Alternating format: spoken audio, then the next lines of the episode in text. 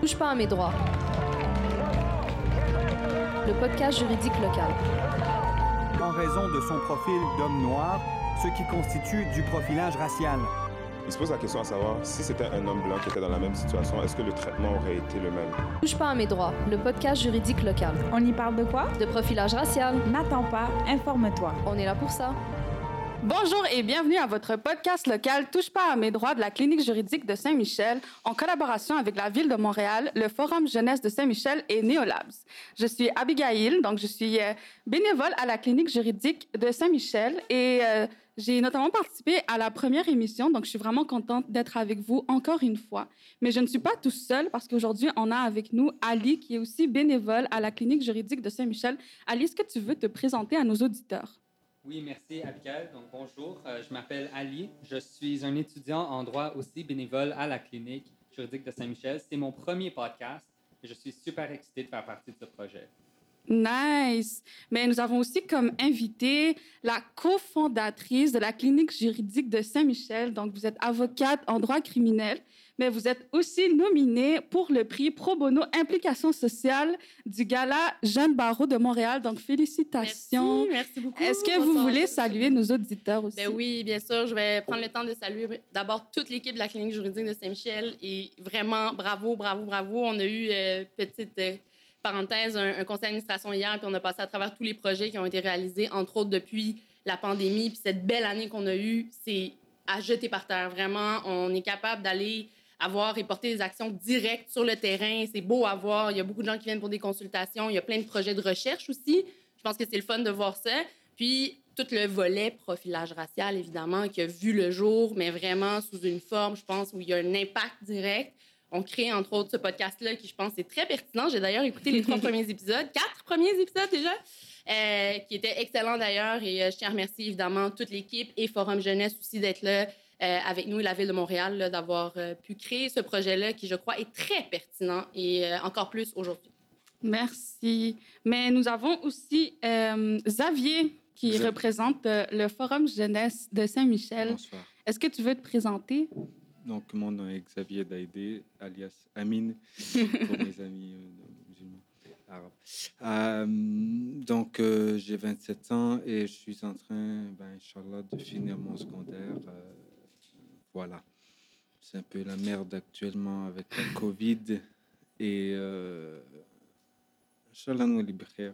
Tout va, tout va revenir dans l'ordre prochainement. Ben oui, je le. Donc, euh, ben, merci d'être avec nous. Puis, euh, je sais que tu avais des questions qui concernent le profilage racial. Donc, on va profiter que Maître Boumefta est là aussi. Est-ce que tu veux commencer à poser tes questions que tu avais, entre autres? Bien.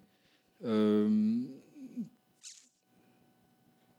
quels sont les, les, les, les, impacts du profilage racial sur, sur, sur, les personnes qui en sont, qui en sont victimes? qui en sont victimes. Euh, c'est une très bonne question, Xavier, euh, mais en même temps, une question qui, a, qui, peut prendre un sens très, très large, qui peut affecter les gens dans leur vie, évidemment, personnelle, psychologique. Je ne suis pas psychologue, je n'irai pas là-dedans, mais évidemment que ça impacte aussi au niveau de la justice. Alors, ces gens-là, par exemple, qui ont subi du profilage racial, prenons l'exemple dans le domaine criminel, le domaine dans lequel euh, je pratique, où les gens, par exemple, se font intercepter de façon complètement illégale, simplement en raison de leur couleur de peau. Revenons toujours à ça, c'est le fondement même de ce qu'on dénonce en ce moment dans notre système, qui se font arrêter, accusés aux criminels, menés devant la cour. Alors là, il y a tout ce, stress-là que tu vis, d'abord de vivre cette arrestation-là qui est basée fondamentalement que sur ta couleur de peau ou tes appa ton apparence, euh, que ce soit, et j'ai des cas également, le même d'arabe, euh, juste parce qu'il avait une barbe, puis il chauffait le char de sa mère à minuit et demi. Ah, louche! On va l'arrêter, on va regarder s'il a son permis de conduire. sais, sérieusement, là, des U-turns qui sont faits sur des allées où vraiment, c'est en croisant, en voyant la personne qui conduit, que la police fait un virage. Euh, on en connaît, on en voit beaucoup. Alors, c'est sûr qu'il y a l'impact sur place de vivre ça. Euh, je sais pas autour de la table si on fait un petit sondage, mais qui est stressé quand il y a un policier derrière lui? Je pense que tout le monde. Je pense que tout le monde, OK? On est tous pas mal, même Momo lève la main, là. Effectivement, on est pas mal tous nerveux. Puis là, dès que les lumières allument, t'es toujours comme, oh mon Dieu, si tu là, je parle en véhicule, par exemple. Il y a plein d'exemples de gens, et lors du marathon qu'on a eu, euh, on a eu la chance de faire, un 12 heures de témoignages de gens qui sont venus nous parler de leur histoire. qui m'a le plus choqué, c'est qu'il y avait des jeunes de 12 ans, 13 ans, 14 ans. Alors, ils conduisent même pas, ils ont même pas leur permis de conduire, puis ils se retrouvent en état d'arrestation Mhm. parce qu'ils chillaient. Excusez-moi le terme chiller. Mhm. Mon père va rire, là. Chiller, papa. bon. Alors, le- de traîner ou de- d'être dehors avec des amis sur le coin d'un dépanneur où il y a possiblement eu un, un vol. Oh! on va les arrêter et on va poser des questions. Voyons donc, ils ont 12, 13 ans. Fait qu'il y a un choc qui est fait déjà à un très jeune âge qui va clairement impacter ces gens-là plus tard sur la peur, la crainte de la police, Mm. alors que la police est là pour nous protéger. Surtout que à cet âge-là, je pense que en dessous de 13 ans, euh, la responsabilité, il n'y a pas de responsabilité criminelle. Tu pas? soulèves un excellent point, Donc, euh, euh, Xavier. Effectivement, au niveau de la responsabilité criminelle, il y a un certain âge où elle est engagée officiellement. Euh, il y a aussi tout le volet au niveau familial, la prise de décision d'un jeune, etc. On y reviendra peut-être sur un autre podcast. Mais effectivement, c'est des gens, des jeunes dont la responsabilité criminelle n'est même pas engagée à cet âge-là. Et on revient encore à la base. Pourquoi t'as arrêté ce jeune-là? Mm. Clairement parce qu'il était noir, puis il était dans, sur un coin de rue avec deux, trois autres amis euh, immigrants ou de couleur noire aussi.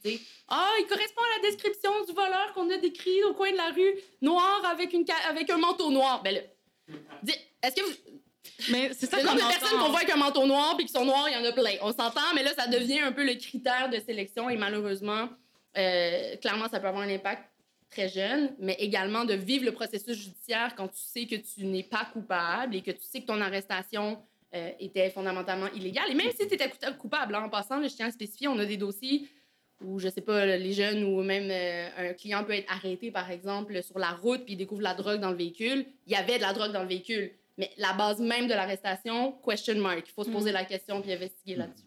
Ça cause même un overflow dans le système criminel et de la justice que si on arrête juste des personnes. Which is? crime- Ah, comme euh, il y a beaucoup de personnes, en fait. If you translate in French.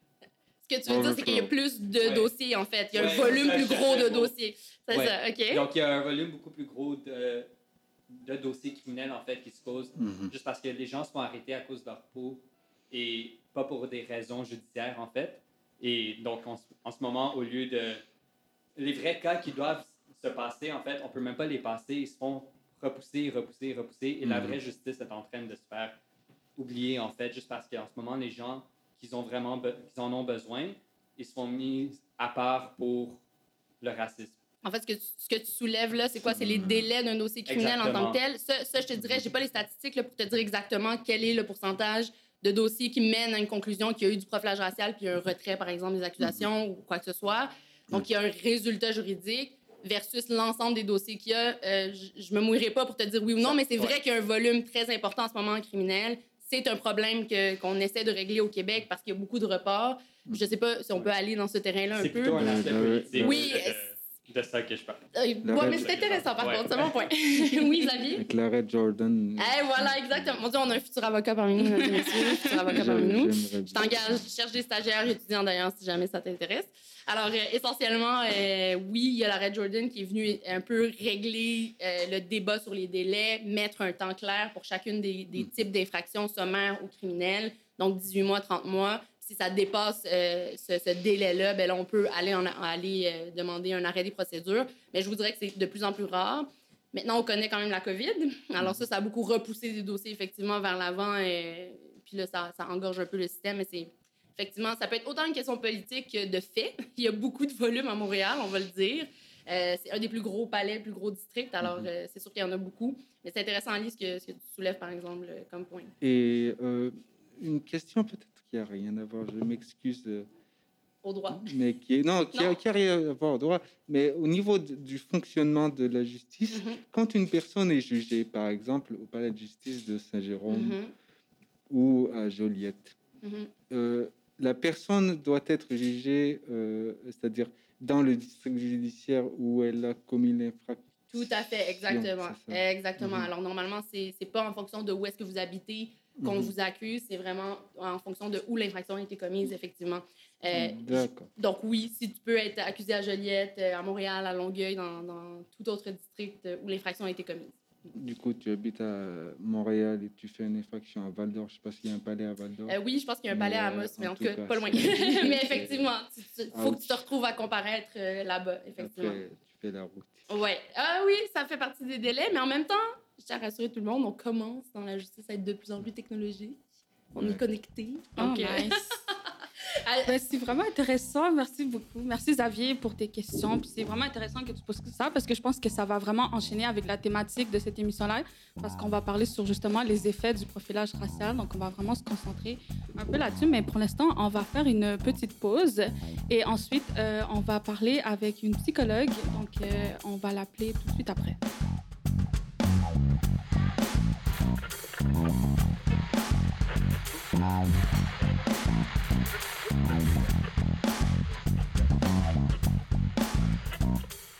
Parfait. Donc, nous sommes de retour à notre émission Touche pas à mes droits. Comme dirait Iba, une de nos bénévoles à la clinique, nous sommes ici pour parler de profilage parce que c'est le sujet de l'heure, mais c'est la réalité de toujours. Donc, euh, on est très content d'avoir comme invité aussi euh, la psychologue euh, Rachida Asdouz. Donc, vous êtes euh, en ligne avec nous en ce moment. Vous êtes psychologue, auteur et chroniqueuse. Vous êtes chercheur affilié au laboratoire de recherche en relations interculturelles à l'Université de Montréal. Vous êtes aussi membre du Conseil supérieur de la langue française depuis 2013 jusqu'à aujourd'hui.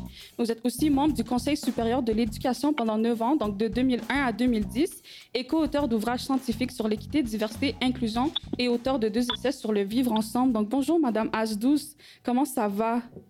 Bonsoir, ça me fait plaisir d'être avec vous. Oui. Est-ce que vous voulez vous, vous présenter à nos auditeurs un peu plus? Est-ce que vous voulez raconter un peu votre journée, comment ça a été? Oui, ma journée a bien été euh, une journée en confinement euh, où on travaille beaucoup, beaucoup, beaucoup, mais je me laisse toujours un petit peu de temps pour aller marcher et m'oxygéner dans le quartier. On est très chanceux à Montréal d'avoir de grands espaces, alors j'en profite. Ben oui, bien sûr. Nous aussi, euh, je pense qu'on essaie de prendre le plus de marche possible. Donc, euh, je vais commencer par vous poser une première question. Donc, jusqu'ici, on a eu des juristes, on a eu aussi des sociologues qui nous ont donné un peu leur définition du profilage du point de vue de leur domaine. Donc, je voulais vous poser la question à vous. Vous, en tant que psychologue, c'est quoi le racisme et c'est quoi la psychologie du racisme? D'accord. Alors, euh, le racisme, en fait, c'est une idéologie. Euh, c'est une idéologie qui est fondée sur l'idée qu'il y aurait une, une hiérarchie des donc des races supérieures et des races inférieures. C'est ça le racisme. Euh, et euh, le racisme, ça peut prendre concrètement plusieurs formes. Il y a un éventail qui va du mépris de l'autre jusqu'à la haine de l'autre et qui peut aller jusqu'à la volonté de l'éliminer physiquement. Et c'est ce qui peut donner lieu, par exemple, à des génocides. Euh, mais le racisme, euh, le racisme aussi dans la catégorie de la discrimination directe. Euh, vous savez que le droit reconnaît trois formes de discrimination la discrimination directe, indirecte et systémique. Donc la, direct- la discrimination directe, dans laquelle s'inscrit le racisme et le profilage, euh, c'est une discrimination par intention. C'est-à-dire qu'on a on exclut directement et intentionnellement l'autre en se basant sur une caractéristique euh, physique, socio-économique, enfin physique en fait, parce que quand on parle de racisme, c'est la race, même si d'un point de vue scientifique, euh, on a dû vous le dire dans les émissions euh, précédentes, il a été montré que la race n'existe pas. Mais le racisme, par contre, lui, existe bel et bien. Donc, donc pour, pour résumer, le racisme, c'est une idéologie et le racisme, la, personne raciste, sa psychologie, c'est une espèce de conviction profonde qu'elle est dans son bon droit et même parfois, euh, il y va de sa survie que de s'assurer que sa supériorité et les privilèges qui vont avec soient maintenus et respectés et euh, euh, quitte à développer toutes sortes de mécanismes pour exclure les personnes appartenant à des catégories considérées inférieures. Et tous les, tous les moyens sont bons, ça peut aller jusqu'à euh, jusqu'au génocide. Ouais. C'est très intéressant ce que, ce que vous partagez. Puis aujourd'hui, on va aussi se concentrer euh, sur les effets du profilage racial. Donc, euh, je vais vous poser des questions qui, qui se relient un peu plus à la psychologie et comment ça affecte le profilage racial au niveau psychologique. Et dans nos recherches, on a pu constater que un des, des, effets, c'est il va y avoir comme une diminution du sentiment d'appartenance. Donc, vous me corrigerez si, si j'ai tort, mais le sentiment d'appartenance, c'est l'impression que quelqu'un va avoir euh, de faire partie d'un groupe ethnique, de religieux, musical, mais aussi de sa société, de sa communauté. Et souvent, lorsque les personnes vont subir du profilage racial, ils vont se sentir inférieurs ou dévalorisés sur le plan de l'appartenance à la société. Pourquoi? Mais parce que le profilage racial va leur laisser ce sentiment euh, humiliant, déshumanisant et douloureux. Donc, les personnes qui vont vivre du, profilage racial, euh, vont se, elles vont sentir ce rejet de la société canadienne slash québécoise en général. Donc, c'est comme si elles recevaient tout le temps un message qu'elles vont être considérées comme tout le temps inférieures ou des, personnes étrangères. Donc, ma question pour vous, ça serait plus du point de vue psychologique. Pourquoi est-ce que c'est important de, développer un sentiment d'appartenance? Écoutez, le sentiment d'appartenance est très important. Dans n'importe quelle société, dans n'importe quel groupe, même dans une toute petite vue, et même dans la cellule familiale, et société, le sentiment d'appartenance est très important. Euh, avec le sentiment d'appartenance, c'est aussi le sentiment de sécurité. Quand on sent qu'on appartient, qu'on appartient au groupe, eh bien, on a l'impression que le groupe nous protège. Mm. Euh, il, nous, il nous accepte, il nous protège, il nous laisse une place et il nous permet de nous épanouir dans, euh, à l'intérieur du groupe. Euh, vous savez, quand un enfant, par exemple, est un peu euh, le mouton noir de sa famille, euh, il est le mal-aimé, ou que c'est l'enfant qui n'a pas été désiré, ou que pour toutes sortes de raisons, il sent qu'il n'a pas sa place, ben, il grandit et il a sa place nulle part. Et, euh, et il grandit avec un sentiment d'attachement, mais aussi un sentiment d'appartenance. Et c'est sûr que ça a un impact sur, euh, sur la- les personnes tout au long de leur vie. Euh, parce que le sentiment d'appartenance, ça permet aussi euh, la construction identitaire. Mm. Notre identité se construit aussi autour du sentiment d'appartenance et les stratégies qu'on va développer euh, pour se frayer un chemin dans un groupe, euh, indépendamment de qu'on soit en situation d'immigration ou pas. Mais bien entendu, quand on est en situation d'immigrant, de première ou de deuxième ou de troisième ou même de quatrième, cinquième génération, euh, les stratégies identitaires qu'on va développer euh, vont être très, très influencées par la façon dont le groupe majoritaire perçoit et par la place qu'il voulait au sein de la société. Et si quand on appartient à un groupe qui d'une image dépréciative, une image négative, une image dépréciée, alors on a, deux possibilités. Soit on va rejeter cette image, on va l'intérioriser, cette image dépréciative, et on va dire en effet, j'appartiens à un groupe qui n'est pas, euh, euh, qui pas intéressant, qui n'est pas, euh, qui pas, donc, qui n'est pas associé au il y a des, à des choses positives, mais plutôt à des choses négatives. Donc, soit notre stratégie identitaire va consister à rejeter le groupe et à se dissocier de lui. Vous voyez des gens qui disent, par exemple, euh, oh oui, vous avez raison, euh, euh, euh, les, immigrants sont toujours en train de chialer, sont jamais satisfaits. Mais moi, je suis pas comme eux. Je me sens très intégrée et je me sens tout à fait québécois canadien. Donc ça, c'est une stratégie de rejet, de rejet de la partie de son identité qui est, à laquelle on a une étiquette négative et dépréciative et à laquelle une personne va utiliser comme stratégie identitaire de se dissocier. Mais il y a aussi l'inverse.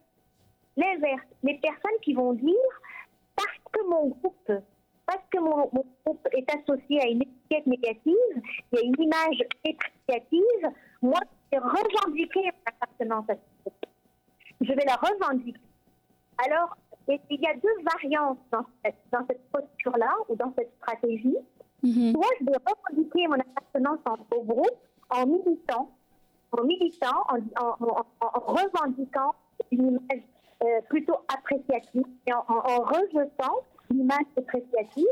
C'est le fait, par exemple, c'est le- c'est le- c'est la posture des militants, des militants anti-racistes, anti, anti, euh, homophobie, etc. Mhm. Euh, soit à l'inverse, la personne va extérioriser et devenir exactement, euh, se conformer à cette négative et dépréciative. Par Mhm. exemple, la personne va entrer dans des gangs criminalisés parce qu'elle a intériorisé l'idée euh, et l'image. C'est-à-dire, moi, j'appartiens au ethnique qui est identifié aux gangs de drogue, et bien moi, je vais entrer dans des gangs de drogue. Donc, tu vas se conformer complètement à l'image dépréciative.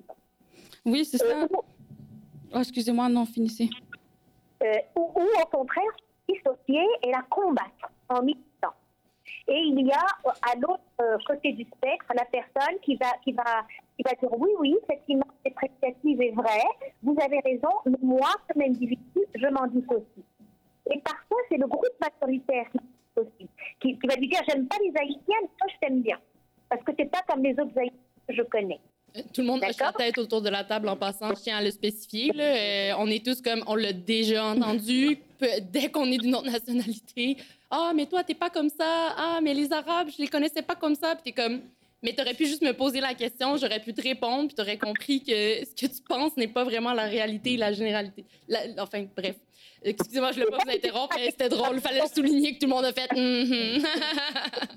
Oui, tout le monde l'a vu, c'est intéressant parce que ça a un impact, c'est une façon d'illustrer la stratégie identitaire que vous développez. Alors il y a la personne qui va dire, ben non, je ne suis pas la seule personne euh, immigrante qui est comme qui suis travaillant, polie, et, qui, est le sens civique, etc. J'en mm -hmm. plutôt la majorité. Euh, donc, c'est une façon de contester cette image dépréciative. Mais il y a la personne qui l'intérioriser et même être très contente et dire Ah ben oui, c'est beaucoup de me dire ça. C'est vrai que moi non plus, je ne me reconnais pas dans mon groupe et, euh, euh, et je me reconnais plutôt dans le groupe majoritaire. D'accord? Donc, il va plus introjeter. Voilà. J'aurais deux petites questions avec la permission de notre animatrice. Mais oui, vas-y, vas-y. Euh, D'abord, je trouve ça très intéressant, toute cette analyse-là, euh, parce que, évidemment, c'est, je crois, à la racine même euh, et peut-être même la source de plusieurs euh, problématiques, que ce soit, entre autres, la délinquance juvénile, par exemple, des jeunes, comme vous pointez, qui vont se retrouver dans des gangs de rue par appartenance, tel que vous l'avez mentionné, mais à l'inverse aussi, une source aussi euh, de l'État, essentiellement, de la façon dont l'État traite les gens, euh, qui peut être complètement différente. Maintenant, ma première question, avec votre permission, euh, ce serait de savoir, quand vous dites appartenance à un groupe identitaire, on parle d'action, on parle de culture, on parle de gestes, de façon de faire, de coutumes, mais qu'en est-il de la peau? On ne peut pas changer ça. Je ne peux pas décider demain matin que ma peau va être blanche comme neige et que je vais avoir les yeux bleus avec les cheveux blancs. Je peux pas. C'est quelque chose de, fondamentalement ancré en nous. Je voulais vous entendre un peu là-dessus, sur cette distinction-là, où les gens ne peuvent même pas décider par eux-mêmes d'appartenir ou non à ce groupe-là. Le profilage racial, c'est ça le problème, c'est qu'on attache des choses négatives ultimement reliées qu'à l'apparence des gens. Alors, comment les gens se retrouvent dans une situation où, culturellement, ils n'ont même pas de prise de décision à savoir s'ils décident d'être dans le A ou dans le B? On leur impose, en fait, cette position-là.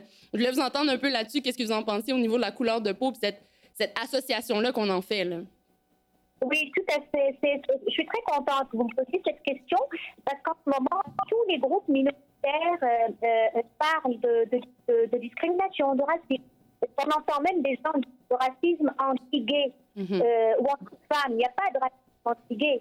Euh, il y a de l'homophobie. Il y a mhm. des gens il y a des gens qui méprisent les, les, les, personnes LGBTQ ou des personnes qui les haïssent au point de vouloir les tuer. Il y a des crimes homophobes. Mais ce n'est pas du racisme. D'accord?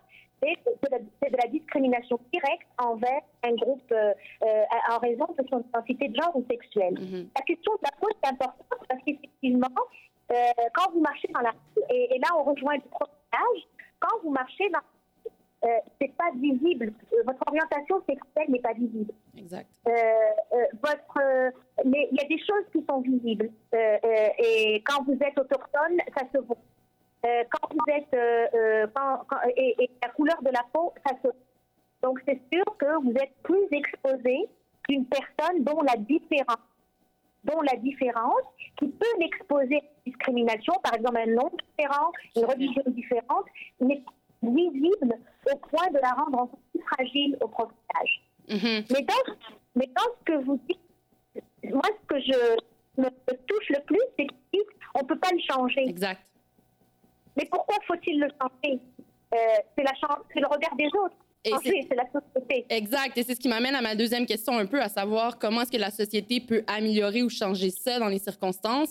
Et à votre avis, comment l'État peut avoir un impact, entre autres au niveau psychologique, auprès des gens, auprès des jeunes, par exemple, qui sont ciblés comme ça, pour permettre, je vous donne un exemple comme ça, mais on en parlait en début d'émission, Euh, quand un policier intervient purement et simplement parce que je suis noire, euh, et comme je disais un peu plus tôt, on a eu des témoignages de gens très, très jeunes, le 12 ans, 13 ans, qui ont été arrêtés. Donc, en fait, purement et simplement pour ça, est-ce qu'il y aurait une possibilité justement d'aller atteindre ces jeunes-là, de mieux éduquer les gens, de mieux former? Quelles seraient les solutions, à votre avis, pour permettre finalement un changement et redorer, disons, le blason de la police euh, pour avoir une image euh, vraiment de, protection du public et d'assurance et de sécurité, ce que j'ai l'impression qu'on n'a pas euh, et qu'on se retrouve dans une situation où on est forcé finalement psychologiquement à faire partie d'un groupe négativement perçu. Là. Oui, je crois que euh, dans le fond, la question du racisme et de la discrimination, parce qu'il faut distinguer les deux, vous êtes juriste, il y a le racisme et la discrimination directe, indirecte, systémique. Donc, euh, il y, a, des discriminations qui sont directement liées au racisme, d'autres qui ne sont pas liées au racisme. Donc, déjà, faire ce travail de clarification c'est déjà une action. C'est déjà euh, être en mesure d'apporter les vraies solutions, les bonnes solutions aux bons problèmes. Poser le bon diagnostic. Maintenant, pour revenir à la police, euh, le racisme, c'est un phénomène euh, qui est antérieur à la police, toujours existé dans toutes les sociétés, à toutes les époques. Le racisme change parfois de cible et de forme. Des fois, il devient beaucoup plus subtil, mais il ne disparaît pas. D'accord? C'est comme, c'est comme un virus qui va muter et une fois qu'on a trouvé le vaccin, le virus a muté puis trouvé un autre vaccin. Mhm. Donc, dans l'histoire de l'humanité, le racisme, c'est vraiment comme ça. Maintenant, euh, oui, il y a la police, mais la police, c'est juste une partie euh, la pointe immergée euh, de l'iceberg. Parce que la police, on parle de profilage. Euh, mais le racisme, c'est pas seulement le profilage, il prend d'autres formes. Donc, pour travailler sur la, dans le fond, pour cheminer dans le sens d'une société un peu plus inclusive, il faut travailler sur toutes les sphères. L'école, la police, le marché de l'emploi. Donc, euh, parce que vous savez, vous parlez de profilage, police, mais les employeurs aussi peuvent faire du profilage. Tout à fait. Un employeur tout à ne prend pas quand, il voit en entrevue euh, euh, ou quand il entend votre nom. Mhm. le profilage dans le logement. Le profilage dans le logement est très fréquent. Vous, vous demandez le logement, on vous dit qu'il est libre. Quand on vous voit, on voit votre couleur, le logement n'est plus disponible. C'est tout à fait vrai. D'accord? Donc, donc, pour agir sur le profilage, il faut agir sur toutes les institutions, pas seulement l'institution de la police. Mm-hmm. J'aimerais dire quelque chose qu'on ne dit pas beaucoup, parce que je n'ai pas envie de vous répéter ce, que, ce qui a déjà été dit. Je pense que c'est important d'apporter d'autres éclairages. Il faut distinguer le policier de la police. La police, c'est une. Une institution qui, par définition, est une institution qui est là pour exercer l'autorité et, euh, euh, la, répression, donc pour réprimer le crime, etc. Mais le policier, c'est un être humain. Le policier, ça peut être un bon père de famille, une, une bonne mère de famille qui a trouvé cet emploi-là pour nourrir sa famille. Et ça peut être aussi une personne racisée. Il y a des personnes racisées dans la police. Donc, quand on parle de la police comme institution, il faut combattre les, les, dérives euh, racistes euh, de la police comme institution. Mais il faut se souvenir que dans la police, il y a des individus, des policiers, qui peuvent même eux-mêmes être racistes. Et pourquoi c'est important de distinguer les deux? Parce que si on peut agir, il faut agir sur les deux. Les institutions, le système et l'État, et les personnes, les individus. Donc, être capable de toucher les personnes. Tout à fait. Donc, une base éducative. Alors, l'éducation, comme par exemple écouter notre podcast. Ça peut être quelque chose de très pertinent. C'est un départ, tout à fait. Merci beaucoup d'avoir répondu à mes questions. J'apprécie. Je redonne la parole à, notre, à nos animateurs. Oui, donc, Merci. Euh, merci. C'était super intéressant, surtout le point que soit qu'on intériorise ou qu'on extériorise en fait nos biais raciaux. Et euh, en fait, pour finir sur une note un peu plus positive, Madame Azdouz, euh, vous avez écrit un livre intitulé Le vivre ensemble n'est pas un rince-bouche, c'est ça? Où vous avez pensé sur la question euh, sur la question complexe du vivre ensemble dans une société. Donc, selon vous et vos expériences en tant que professionnel et psychologue, quelles mesures concrètes peuvent-elles peuvent être prises pour contrer les effets du profilage racial?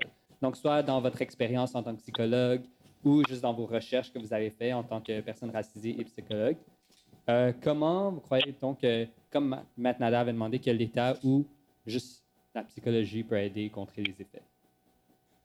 Euh, écoutez, moi, vous permettez, parce que dans mon livre, j'ai répondu plus largement à la question, parce que c'est le vivre ensemble euh, euh, euh, au sens beaucoup plus large, c'est toutes, toutes les formes de diversité, mais, mais ça va inclure bien entendu la question du profilage.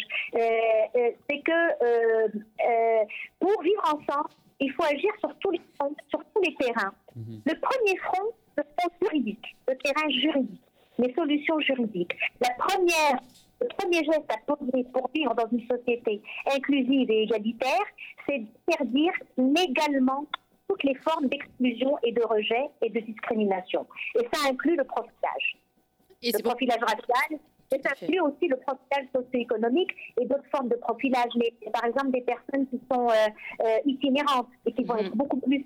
euh, euh, on a eu des drames euh, à Montréal, donc de personnes qui avaient des problèmes de santé mentale et qui ont été, qui ont été euh, profilées, puis euh, ça, a généré des drames. Donc la première réponse dans une société qui se veut démocratique et inclusive, c'est la réponse du droit, c'est des solutions juridiques, c'est des chartes et des lois qui protègent les individus contre le racisme et la discrimination sous toutes ses formes. C'est rassurant quand on voit un projet de loi comme le projet de loi 21. 21, ouais.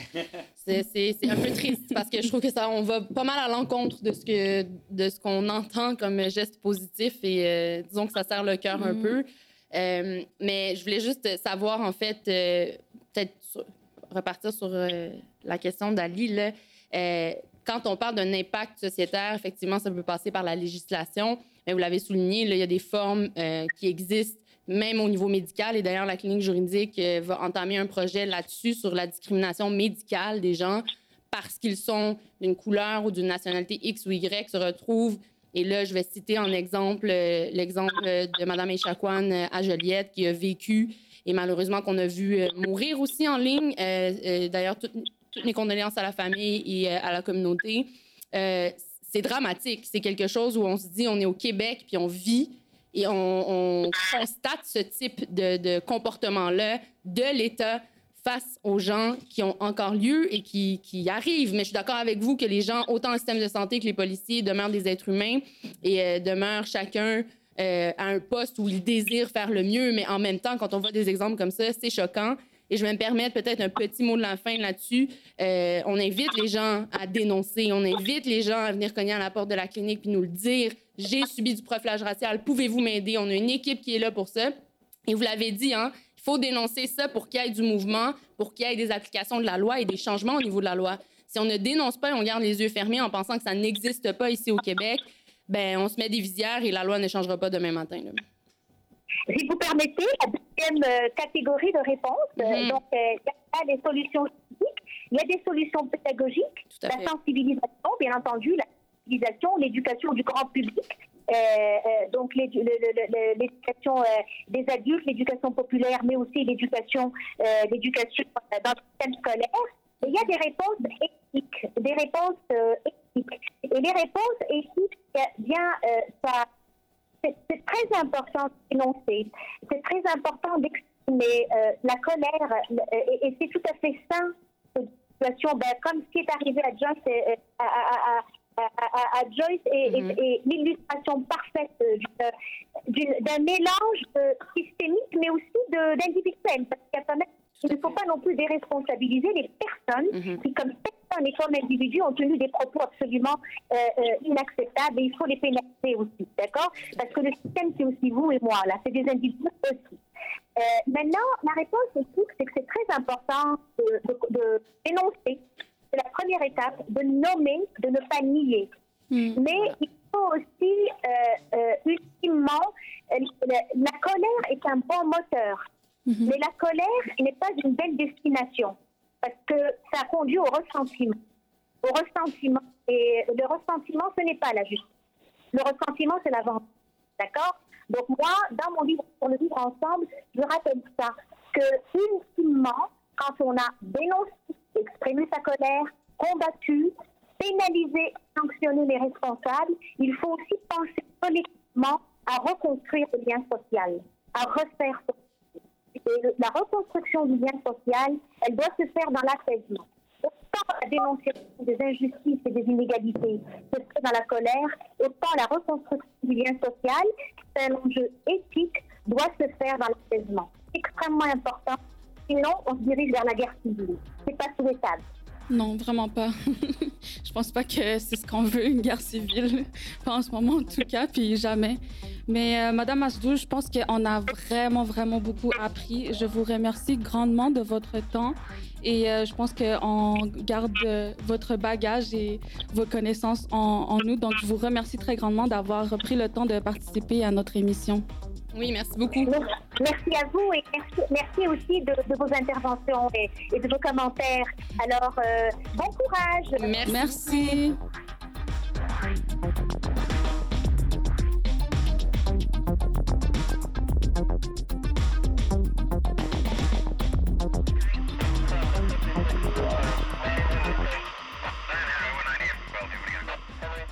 Donc, nous sommes de retour à notre émission Touche pas à mes droits et on vient juste de terminer l'appel avec la psychologue Rachida H12. Puis, j'ai vraiment aimé euh, comment elle nous a expliqué tout ça. Puis, je trouve qu'elle a confirmé nos recherches parce que justement, on avait vraiment remarqué à quel point, quand quelqu'un vit du profilage racial, ça va l'affecter, ça va le toucher son sentiment d'appartenance, mais ça va aussi comme toucher son identité. Et on peut voir aussi qu'il y a comme une intériorisation euh, d'un comportement dès un jeune âge. Puis on peut voir, euh, par exemple, on avait reçu euh, récemment Montréal sans profilage. Donc c'était Rita qui était avec nous, puis il nous parlait que les jeunes, quand ils faisaient face aux policiers, souvent leur première action, c'était de répondre face aux policiers.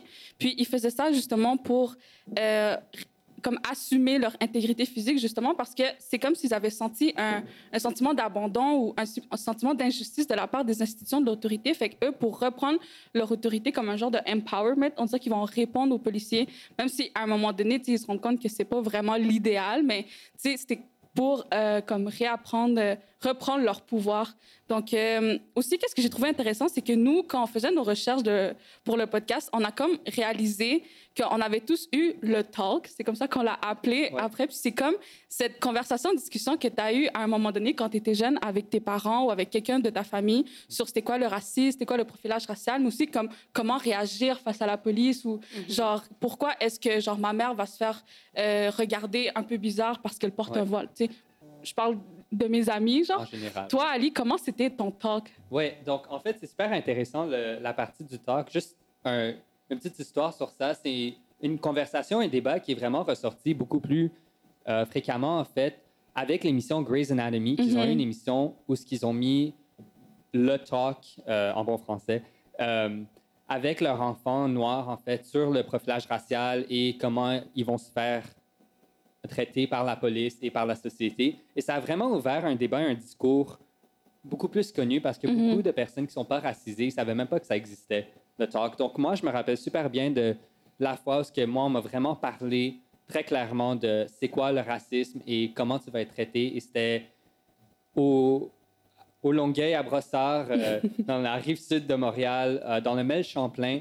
Une fois, on attendait en ligne euh, dans le David T avec ma sœur, euh, elle est voilée. Mhm. Euh, et avait quelques personnes qui nous ont coupés en ligne.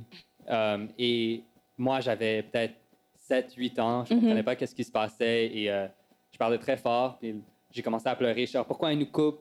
Et je me suis... Ouais, j'étais un enfant. Mhm. Et euh, ma sœur, elle m'a pris de côté. Puis elle m'a dit, regarde, on est... Genre, je porte le voile.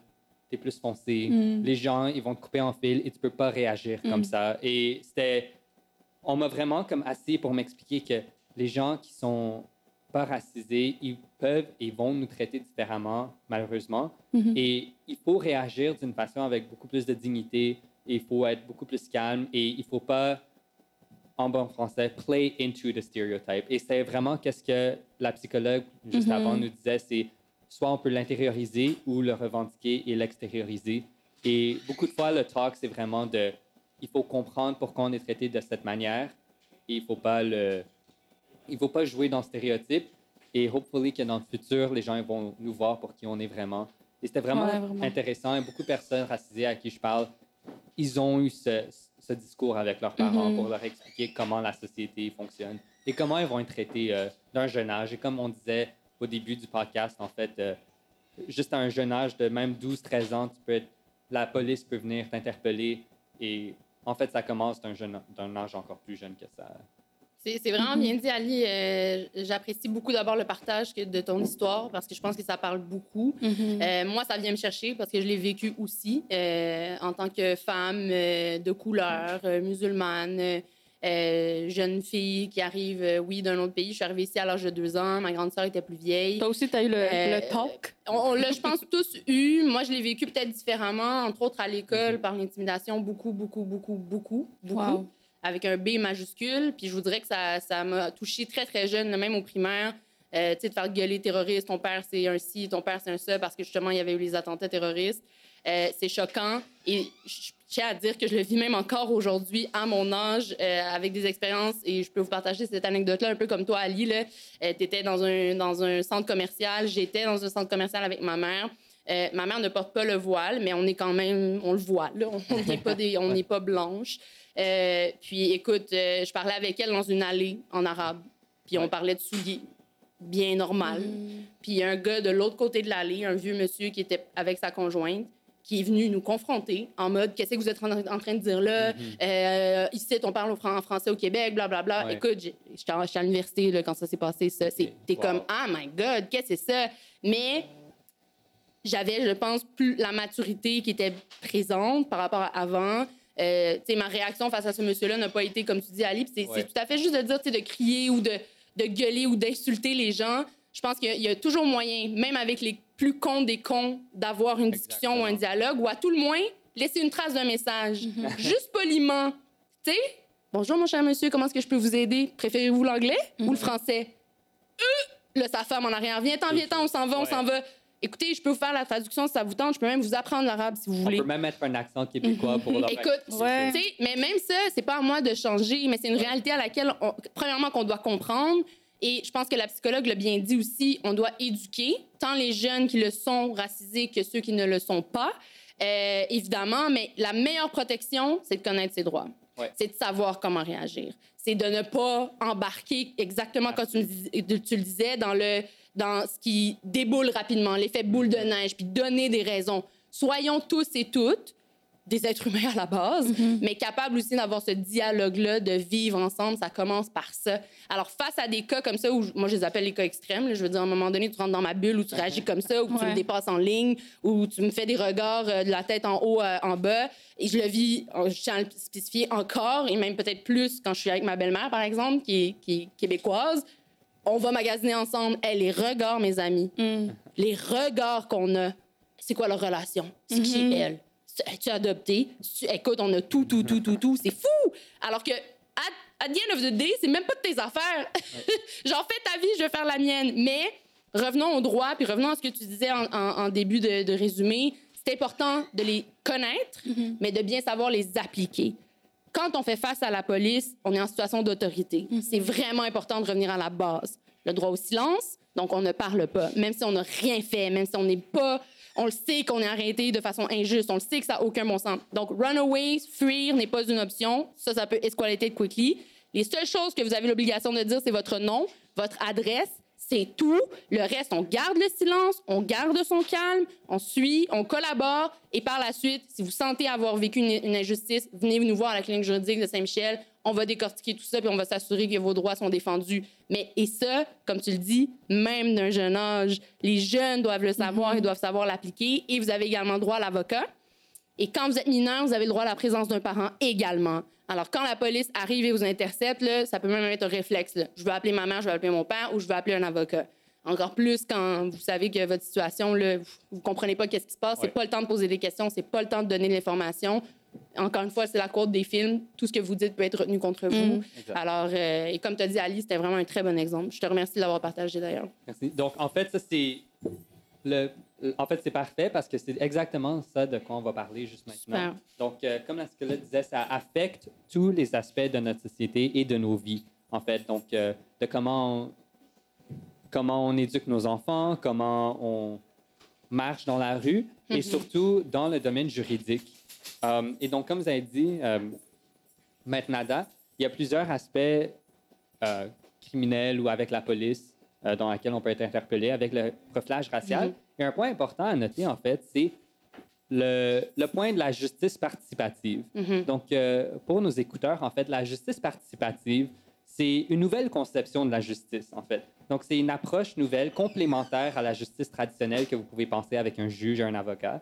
Euh, et ça intègre, en fait, nos notions de droit, la philosophie, les éthiques, etc. Et beaucoup de fois, ça interpelle la médiation. Donc, tu peux avoir un avocat, tu peux pas avoir d'avocat, euh, un médiateur. Et en fait, selon les données obtenues en fait par le devoir, on a appris que plus de un quart des plaintes reçues pour le profilage racial ont été abouties en médiation. Et en fait, juste de ce un quart, seulement 10 à 13 ont été soldés par une réussite avec la médiation. Donc, ma- ma- Maître Nada, euh, comme vous êtes criminaliste, avocate, euh, et vous êtes aussi cofondatrice de la clinique juridique Saint-Michel, selon vous, quelle est la place du droit criminel dans tout ce qui se rapporte au profilage racial?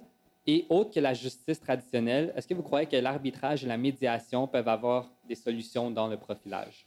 C'est des excellentes questions parce qu'on est effectivement dans un tournant au niveau de la justice. Je vous dirais depuis, euh, entre autres en civil, depuis le changement du Code de procédure civile, euh, il y a beaucoup de choses qui ont changé. Donc, en termes de droit, justement, l'application du droit ou le règlement de litiges et de problèmes juridiques, euh, souvent en droit familial, c'est là où on va pousser le plus pour qu'il y ait des rencontres avec des négociateurs, avec des médiateurs, pardon. Euh, donc, on va essayer d'avoir euh, l'application de la justice alternative pour régler ce genre de situation-là. Souvent, c'est des situations où c'est conflictuel. Monsieur veut ci, madame veut ça, on essaie de régler, avoir un terrain d'entente.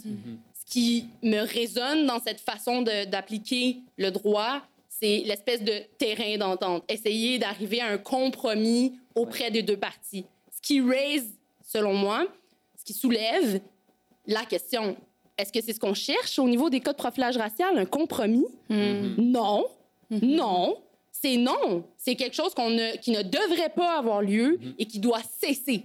La seule façon de le faire cesser, c'est de porter plainte, de mener le dossier à terme, d'apporter nos arguments, que ce soit devant la commission, devant l'équipe de déontologie euh, policière ou devant la cour criminelle. Et d'ailleurs, je tiens à souligner, puis shout-out à l'équipe, on, a eu des résultats récemment dans un dossier de profilage racial où il y a eu un arrêt de procédure. Puis je tiens à féliciter euh, euh, Laurence Pinet, qui est une étudiante avec nous, et toute l'équipe de profilage racial, Maître Belton également, qui ont travaillé là-dessus puis qui ont réussi à avoir un résultat concret dans un dossier comme ça de profilage racial. À mon avis, on n'est pas dans une situation vraiment où on a à discuter pour comprendre si le policier...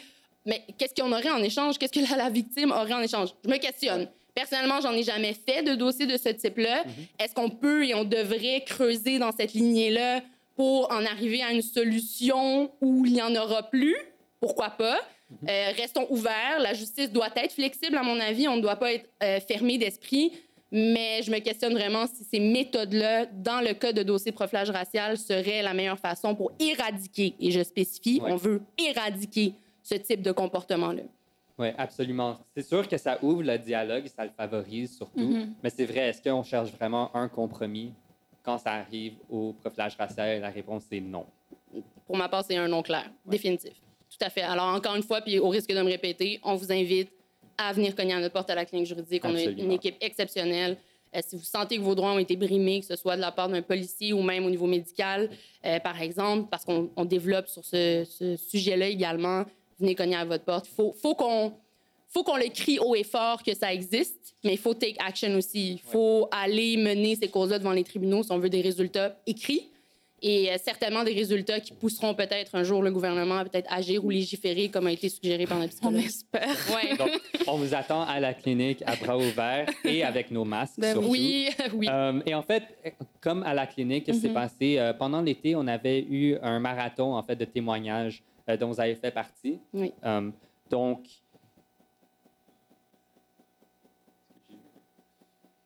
est-ce que je peux restart? OK, ouais, on va, je vais juste restart. Parfait. Le marathon. Ouais, OK, oui. Ouais, c'est ça.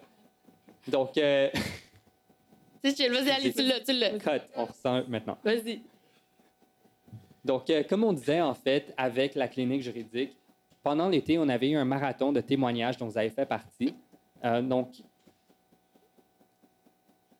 qu'est-ce qui vous a frappé le plus à ce jour pendant, en termes de données pendant les témoignages, euh, les histoires que les gens disaient et les cas, en fait, que vous avez vus euh, les Mhm. plus souvent revenir? Euh, effectivement, Ali, on a tenu là, euh, avec Renzel Washington, Maître Belton, euh, moi-même, j'étais présente, Zanga également, on avait l'équipe de Néolab qui était avec nous et d'autres collègues et étudiants de la clinique juridique. Je te dirais que ça a été une expérience euh, qui, qui donnait froid dans le dos Hmm. parce que euh, 12 heures, 12 heures, on n'a pas arrêté. Ça aurait pu Il y continuer. a des gens qui étaient en stand-by, guys, pour parler, qui n'ont même pas parlé cette journée-là. Pour vous donner une idée à quel point, premièrement, il y en a du monde qui en subissent. Euh, donc, ça existe, hashtag ici aussi. Euh, je vous invite à, à aller vous acheter votre logo, euh, euh, votre logo, votre hoodie, pardon, dès que possible. Ce sera en ligne d'ailleurs sur notre site Internet avec un espèce de pop-up shop. Et si vous voulez euh, représenter fièrement notre logo par euh, notre artiste, le Claude Leblanc, qui nous a fait un, un logo hashtag ici aussi. Euh, je pense que ça, c'est la première chose, Ali, qui me choque, c'est de voir à quel point les gens niaient l'existence du profilage racial ici au. Québec. Ouais. Euh, on avait cette vision-là que c'était qu'aux États-Unis, c'est les États-Unis, c'est les États-Unis. Non, non, je m'excuse, on en subit ici aussi. Et la preuve, c'est ce marathon-là. Les gens sont venus témoigner là-dessus. Ça, c'est de un. Le deuxième aspect qui m'a peut-être surprise, et ça, je le répète peut-être, Ali, mais euh, le jeune âge des gens qui, qui en fait, des gens qui sont aujourd'hui, euh, qui ont 40 ans, 50 ans, une famille, une vie, qui te parlent d'expérience de quand ils étaient jeunes. Oh, ça te donne des frissons, là, vraiment. Là. T'es comme, oh my God, comment est-ce qu'un enfant peut avoir vécu ça dans sa vie? Là? C'est, c'est comme, non, là, tu te sens même plus protégé par euh, cette entité-là. Ça te traumatise limite, là. Puis euh, j'ai des histoires d'horreur qui, qui peuvent même dépasser les témoignages qu'on a entendus ayant eu des dossiers de la sorte. Maintenant, l'autre chose également, c'est peut-être de voir, on a vu, c'était beaucoup d'hommes, beaucoup d'hommes noirs. Euh, il existe aussi, puis ça, on l'a spécifié avec euh, notre chef psy- psychologue qui a témoigné là- euh, là-dessus, il y a aussi les Autochtones hein, qui sont Ouais. très, très, très frappés par ça. Les Arabes également ont fait partie des statistiques. On est vraiment frappés par cette problématique-là. Et une, et une des choses qui, qui est ressortie vraiment, c'est euh, entre autres une histoire, je ne sais pas si vous la connaissez, mais celle de Freddy Villanueva. Ouais, ouais, ouais. Alors, essentiellement, euh, cette histoire-là est quand même assez terrible. Puis on a eu euh, le témoignage d'une personne qui, qui était là sur place. Alors, c'est, ça, ça a été des policiers qui ont intervenu dans un parc. Pour faire une histoire courte, le suivant, l'identification d'un individu qui était là au parc, qui avait des antécédents judiciaires, qui est venu euh, se faire vérifier par la police. Et finalement, le policier a dégainé son arme et a tiré, ce qui a tué cet individu-là. En fait, son frère a été tué dans, dans, dans cette démarche-là. D'autres ont été blessés. Et la personne qui est venue témoigner de ça était la dernière personne au bout du fusil, essentiellement. Il était le prochain à recevoir une balle. Euh, ça donne des frissons. Quand tu dis que on en est, il y a même des dossiers, des cas, je pourrais en nommer d'autres au Québec, où Mhm. il y a une question d'utilisation d'armes à feu, où on parle de la vie de l'individu. Ça donne vraiment des frissons, puis ça, ça- remet en question beaucoup euh, toute cette situation-là. D'abord, ça existe. Ensuite, ça atteint des gens très jeunes. Et malheureusement, ça peut même coûter la vie des gens. C'est exactement une des raisons pourquoi on ne cherche pas un compromis, en fait. Exact. Parce Ouais. que Tu as tout compris. c'est noir et blanc à ce point-là quand ça revient à la vie. qui est euh, un jeune qui a été tué, qui est un, un ami d'une personne que je connais aussi. Voilà. Et puis euh, voilà, il a été euh, tué, enfin une bagarre. Hmm. Et euh, voilà. Alors, tu as, vécu ça, Xavier. Là, tu sais, non, je- connaissance d'une chose qui s'est passée dans le quartier, en tout cas. Tout à fait, je Mhm. sais que c'était un, un parc qui est juste en haut de chez moi. Et voilà. Alors, il y a ça aussi. hein. Il y a quand même d'autres gens qui peuvent être autour de, cette intervention policière-là. Puis je pense qu'on l'a vu d'ailleurs aussi cet été. Je ne sais pas si ça vous rappelle quelque chose, mais la jeune fille euh, mineure qui s'est fait arrêter, euh, qui, fait- qui faisait partie d'un groupe de 20 jeunes ou une vingtaine de jeunes en tout cas, puis c'était la seule immigrante, puis c'est elle qui a été arrêtée par la police euh, spécifiquement pour parce qu'ils ne respectaient pas les règles sanitaires de rassemblement. Euh, ouais, question mark. Tu te poses Pose des, des questions. questions. Tout à fait. Tout à fait. J'ai pas entendu parler de ça. Ah, mais tu- ouais, tu, tu revois, ça a, été, ça a été même filmé. C'est souvent les cas, en fait, qui sont Ouais. filmés, Ouais. Euh, dont on entend parler, malheureusement. Et euh, ça a un peu commencé comme ça, hein, le mouvement officiel. Je tiens à spécifier que la clinique juridique, depuis ses débuts, on a ça à cœur comme mission Mhm. de, de combattre le profilage racial, mais vous comprendrez que depuis la mort euh, très tragique et malheureuse de George Floyd, Mm. euh, ça a évidemment propulsé un peu plus. J'espère qu'on ne retournera pas dans nos vieilles pantoufles puis qu'on va pouvoir continuer à avoir des actions concrètes pour éradiquer ce problème-là. Donc, euh, en fait, comme vous disiez, des exemples en fait de vos témoignages, en tant que professionnel ju- juridique, en fait, est-ce que vous avez vu des cas de profilage racial à- avec vos clients. en fait? 100 euh, 100 Dans la pratique euh, criminelle et pénale, évidemment, vous comprendrez que c'est un système où on accuse les gens. Donc, ça commence par une arrestation à quelque Mhm. part, euh, la collecte de preuves contre un individu. Euh, donc, je vous donnais un peu l'exemple de, de la drogue dans un véhicule. Pour atteindre cette preuve-là, il a fallu arrêter d'abord la personne pour fouiller le véhicule, etc. Alors, il y a plusieurs questions juridiques qui sont soulevées et dans le cadre de mon travail de criminaliste, oui, je dois regarder ça, je dois m'informer. Souvent, c'est le client qui va en témoigner. Écoute, euh, voici ce qu'il m'a dit, voici ce qui a été fait. Puis je tiens à spécifier que d'ailleurs, euh, euh, il y a un- un des, des témoignages qu'on a vu que son intervention a été filmée. Je ne sais pas si vous l'avez vu, mais je pense que c'est sur nos réseaux. Écoute, le policier le pogne par les cheveux puis il tire de l'auto. Il, est du côté passager. Euh, tu vois que l'intervention policière est un peu costaud. Tu comprends pas trop est-ce qu'il est en état d'arrestation ou pas. Il demande au policier est-ce que je suis en état d'arrestation? Puis le policier le menace. Tu sors pas tout de suite. Tu sais, j- j'ai pas le quote exact, mais c'est quasiment je vais te montrer un peu euh, comment, comment je travaille. Puis il finit par le sortir par euh, Mais les il y, a- cheveux. il y a quand même eu une action abusive de sa Tout à part. fait, tout à fait. Je pense que ça, c'est un exemple clair dans le sens que, tu sais, je veux dire, ta, ta sécurité était-elle vraiment atteinte? Ouais. Est-ce que, qu'est-ce qui justifiait ce geste-là? Mais on peut le voir aussi avec des arrestations un peu plus euh, euh, de force, là, où les gens vont se débattre, etc. Mais ça revient à ce que tu disais, Ali. Il faut aussi et bien répondre face à ça. Donc, c'est sûr que si on devient agité, mouvementé, qu'on argumente, qu'on parle beaucoup, qu'on crie ou qu'on euh, on- n'aide pas du tout notre situation. Et je tiens à spécifier ici, je me permets un petit commentaire édito, mais juridique en même temps.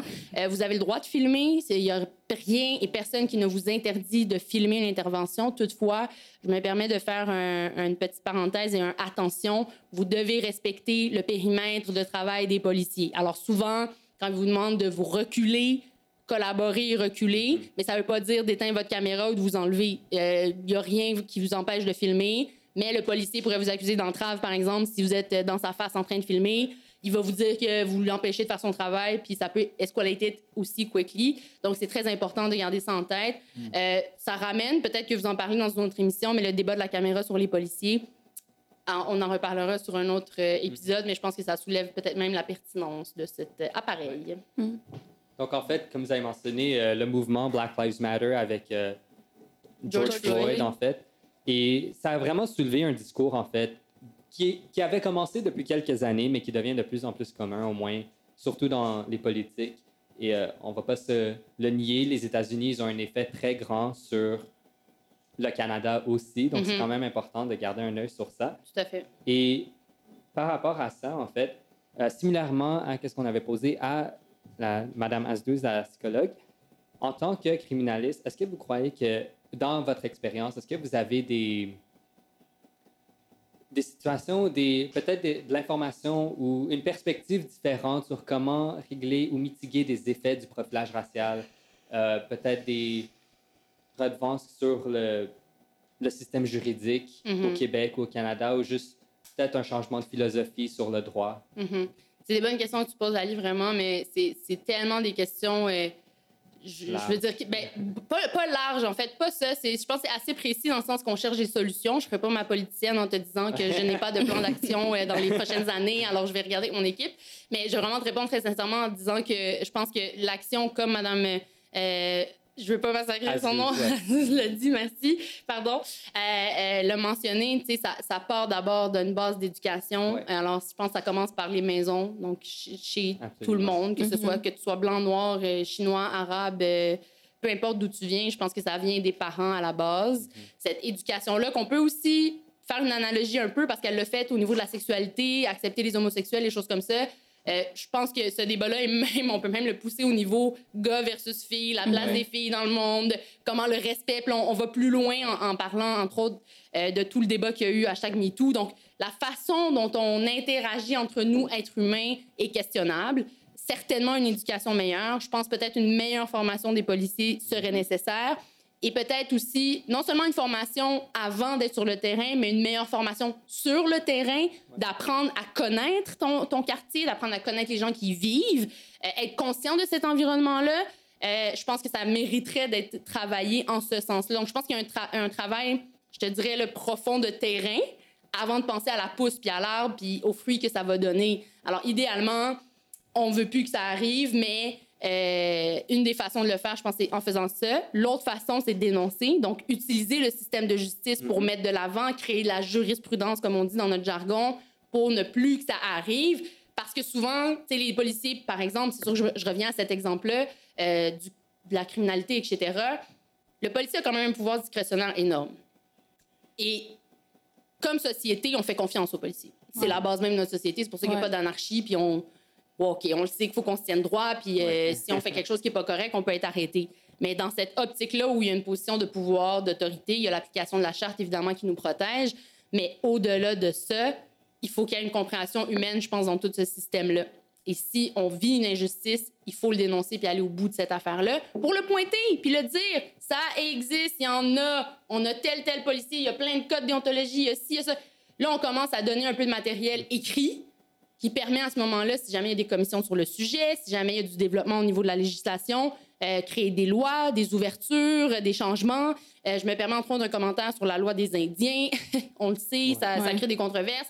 Est-ce que c'est une chose qu'on devrait modifier? Quand on parle de, de racisme systémique, et ça existe au Québec, là, euh, de le nier, à mon avis, et... Je pense qu'on devrait dire tout ensemble. C'est- Le racisme Ouais, on y systémique va. Le existe. racisme, le racisme systémique existe au Québec et le nier serait de faire l'autruche, à mon avis.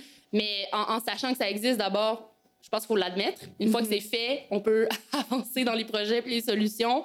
Mais une des solutions, c'est d'en parler, entre autres. Puis ça, je pense que c'est une des missions aussi que la clinique juridique s'est donnée. Tant qu'il y aura des histoires à raconter, on va être là puis on va les faire entendre, ces histoires-là. Mais il faut évidemment aussi euh, aller jusqu'au bout de l'affaire et obtenir des résultats concrets. Ouais, je crois que ça, ça Mm. s'ajoute aux compétences, euh, à la question des compétences de nos politiciens euh, par rapport à ça. Question Et, euh, mark. Ouais. Et comme vous avez dit, en fait, euh, ça s'appelle à l'intersectionnalité, en fait, Euh, soit que ça soit l'orientation, la sexualité, la race, et pas juste dans les dimensions sociales, mais aussi dans la vie. Donc, Tout à fait. comme on avait parlé avec la psychologue, la psychologie, la science politique, la dimension juridique Mhm. euh, de notre société, tout est mélangé ensemble, en fait, et on peut pas en parler de juste un sans avoir l'autre. Tout à fait. Ce qui nous amène Mais c'est la définition d'une société libre et démocratique. Ouais. Alors, souhaitons que notre société avance Ouais. en ce sens-là et qu'on puisse euh, bâtir et solidifier certaines choses pour l'avenir. Exact. Donc, euh, pour finir, je voulais juste te demander, est-ce que tu aurais quelque chose à dire à nos auditeurs Ils sont majoritairement jeunes? Et je pense que tu travailles dans la protection de la jeunesse. Oui. Puis je pense que tu as déjà vu des cas de profilage racial aussi dans les jeunes parce que ce sont, ce sont ceux qu'on retrouve le plus dans les espaces publics.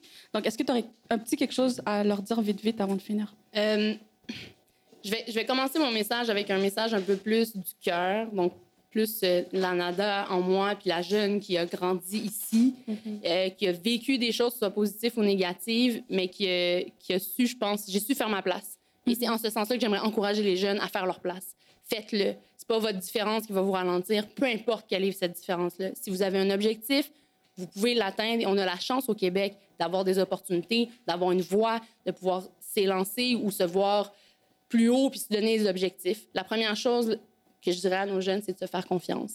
Faites-vous confiance. Connaissez et ap- apprivoisez votre valeur que vous avez. Donnez-vous cette valeur-là et armez-vous des meilleurs outils, entre autres la connaissance de vos droits.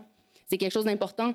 C'est d'aller chercher ces outils-là, de confronter ou pas confronter, c'est peut-être pas le bon, le bon mot parce que tantôt on voulait éviter ça, mais d'affronter peut-être, disons-le comme ça, ce genre de situation-là avec tous les outils nécessaires pour avancer, pour soi-même grandir, parce que de toutes nos expériences, ça nous permet d'avancer, mais de pas oublier qu'on a une voix aussi. Fait que si ça fonctionne pas, si vous vivez une injustice, levez-vous, dites-le, euh, parlez-en, partagez, et aussi soyez ouverts d'esprit, à l'écoute, et n'hésitez pas à entreprendre ces discussions-là, les jeunes, que ce soit avec vos amis, avec la famille. Euh, Posez-les vos questions, soyez bien ouverts. Puis je me permets une petite anecdote rapidement. Là, quand j'étais au primaire, euh, en tout cas, j'ai participé à une multitude d'activités, dont une qui était d'être dans un corner de, de l'école primaire, puis de tenir euh, le radar photo, là, puis de, de filer un peu le verre, puis d'aller donner des dépliants aux gens qui, qui dépassaient la limite de 30. Là.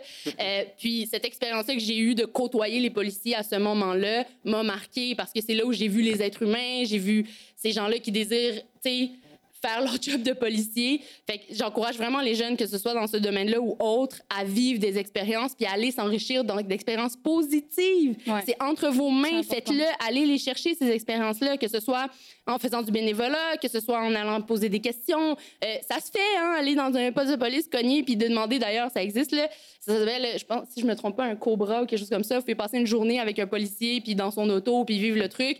De la même façon que vous pouvez venir euh, à la clinique juridique pour être bénévole, ben, vous touchez un peu plus à l'action, mais ça vous permet d'ouvrir des portes puis garder les horizons ouverts. Alors, j'ai touché un peu à tout, mais je pense que l'ensemble, c'est la connaissance de vos droits. Faites-vous confiance, faites votre place, guys. On a besoin d'encore plus de jeunes comme vous, plus d'images comme vous. Puis c'est ce que je souhaite, en tout cas, Oui. pour l'avenir.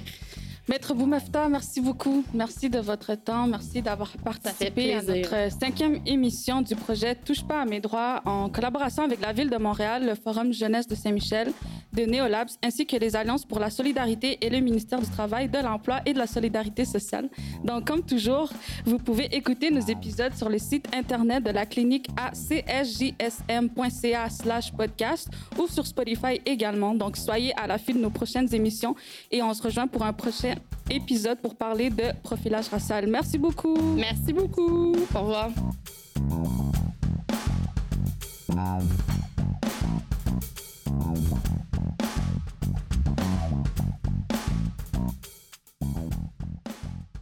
Présenté par la Clinique juridique de Saint-Michel, en collaboration avec le Forum Jeunesse de Saint-Michel Néolabs, la ville de Montréal. et en partenariat avec les Alliances pour la solidarité et le ministère du Travail, de l'Emploi et de la Solidarité sociale.